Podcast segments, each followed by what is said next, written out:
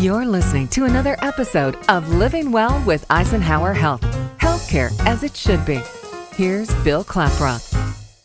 Over time, diabetes can cause severe damage throughout the body. So, what can be done? Here to talk with us about diabetes support and education is Marielena Cid, Diabetes Education Services Manager at Eisenhower Health. Marielena, thanks for your time. So, how prevalent is diabetes, particularly in certain populations in the Coachella Valley? Well, thank you for having me, Bill. Um, you know, according to the um, latest national statistics um, for diabetes from 2017, in the United States, we have over 30.3 million people with diabetes and 84 million with prediabetes, which is a lot.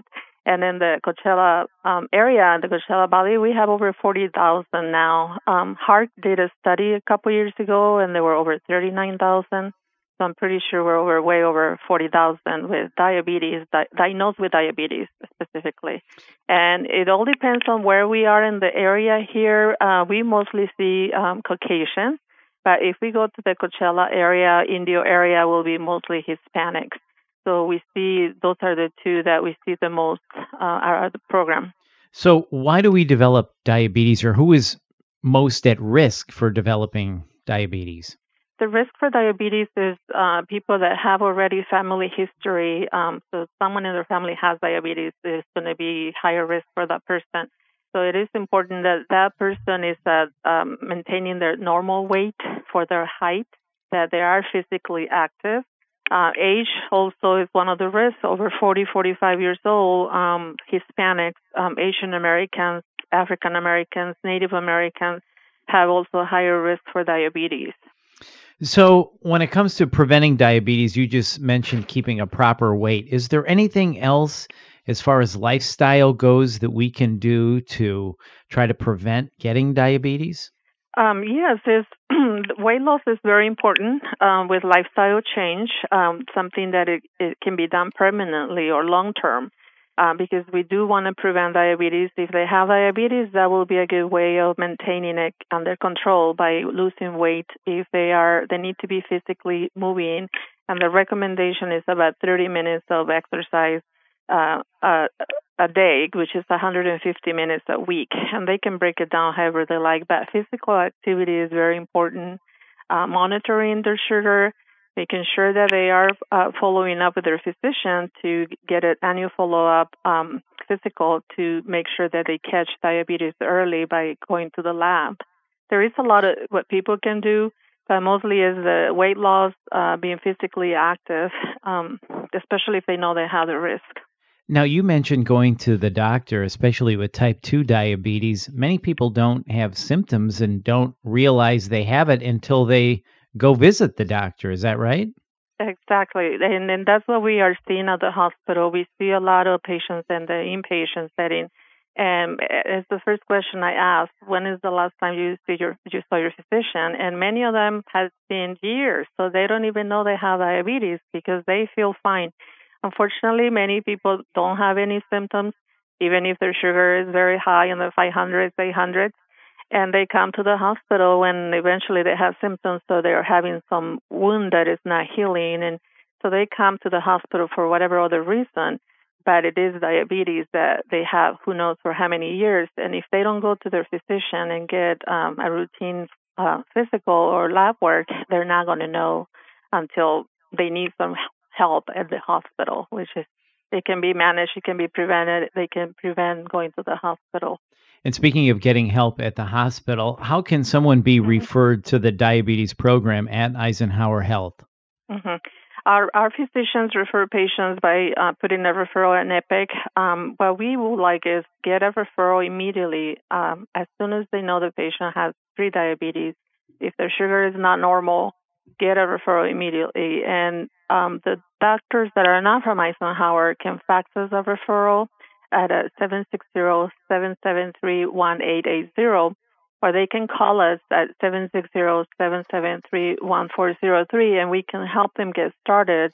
Uh, we accept um, Medicare PPOs. Uh, we're getting a lot of HMOs now with an authorization. And, and, it is important. The key here is the education that they need to receive right away, especially when they're new diagnosed. Education and support is very important. Let's stay on that topic. Can you tell us about the support groups and community classes offered at Eisenhower Health? Uh, yes, um, we have a um, type 1 support group called Tools and Tricks um, and Technology for Type 1s. Um, this is strictly for type 1 people that are, um, they have diabetes for so many years and they still need a lot of support. And we opened up this group last year, and it has been very successful. We have uh, between 25 to 35 people every month that have type 1 diabetes, and many of them are on insulin pumps, many are not, continuous glucose monitors, um, but is to educate them and give them the support that they still need. Sometimes we make the mistake of assuming that because they have it for so many years and they know what they're doing, that they don't need any more help, and, and it's not the case. Uh, we also offer uh, free community classes in English and Spanish that are open to the public for those that don't have health insurance, and uh, all these support groups and the classes are free. And we do it here at Eisenhower and at the Argyros Center in La Quinta. And we also refer them to the Volunteers in Medicine Clinic in Indio for those that don't have health insurance. It's a free clinic uh, we volunteer there to teach a Spanish class for diabetes, and any any patient we see in the hospital that doesn't have health insurance, we automatically refer them to the clinic so that they can follow up there with a physician. That's great information. And it sounds like monitoring of this is really, really important. And as humans go, sometimes you probably start to put things off. How do you engage patients to work with them so they go see their physicians and certified diabetes educators to monitor their progress? Mm-hmm. You know, it is it is difficult. Many people first reaction is to go in denial when they get a new diagnosis of not only diabetes but probably anything else. But um, absolutely, they need um, education, they need support, and we use a non-threatening approach we are like a coach that we like to empower them. This is their diabetes, and they need to understand the disease and able to um, to use the information that we provide them to use it in their in their advantage. But we discuss with them how their um, glucose results, how their sugar is affecting their body, their organs.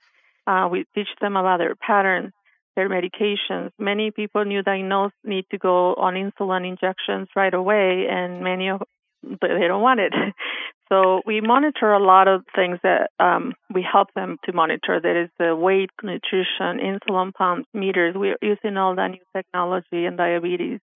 And there are many factors that affect them, and that is also monitoring their uh, stress levels, uh, illness, all those things that is going to affect their sugar.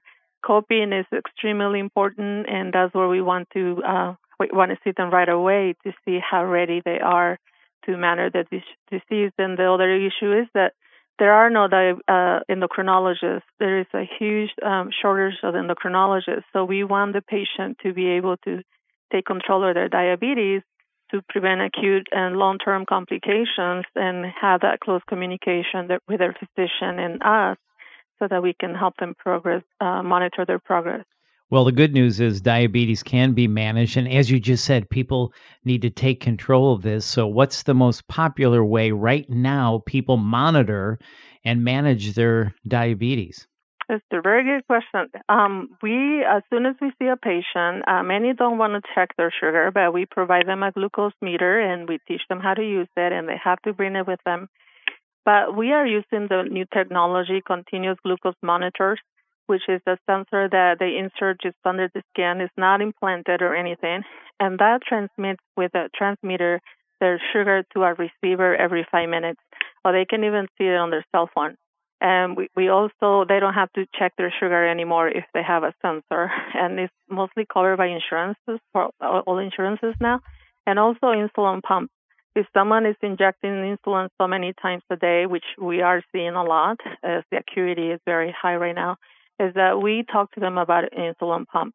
It's not implanted. It's something that they can learn, and we train them on how to use it. Um, they have to change it themselves, but it does help them control their diabetes a lot easier. And they don't have to be checking their sugar uh, many times a day or injecting insulin many times a day. And this works for the type 1s and type 2s. Well, the new technology and tools available today are really playing mm-hmm. an important role. Marielena, thank you so much for your time today and the wonderful information. If you want to learn more, call 760-773-1403 or visit eisenhowerhealth.org slash diabetes.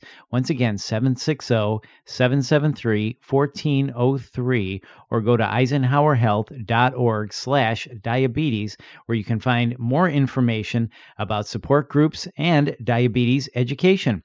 This is Living Well with Eisenhower Health. I'm Bill Klaproth. Thanks for listening.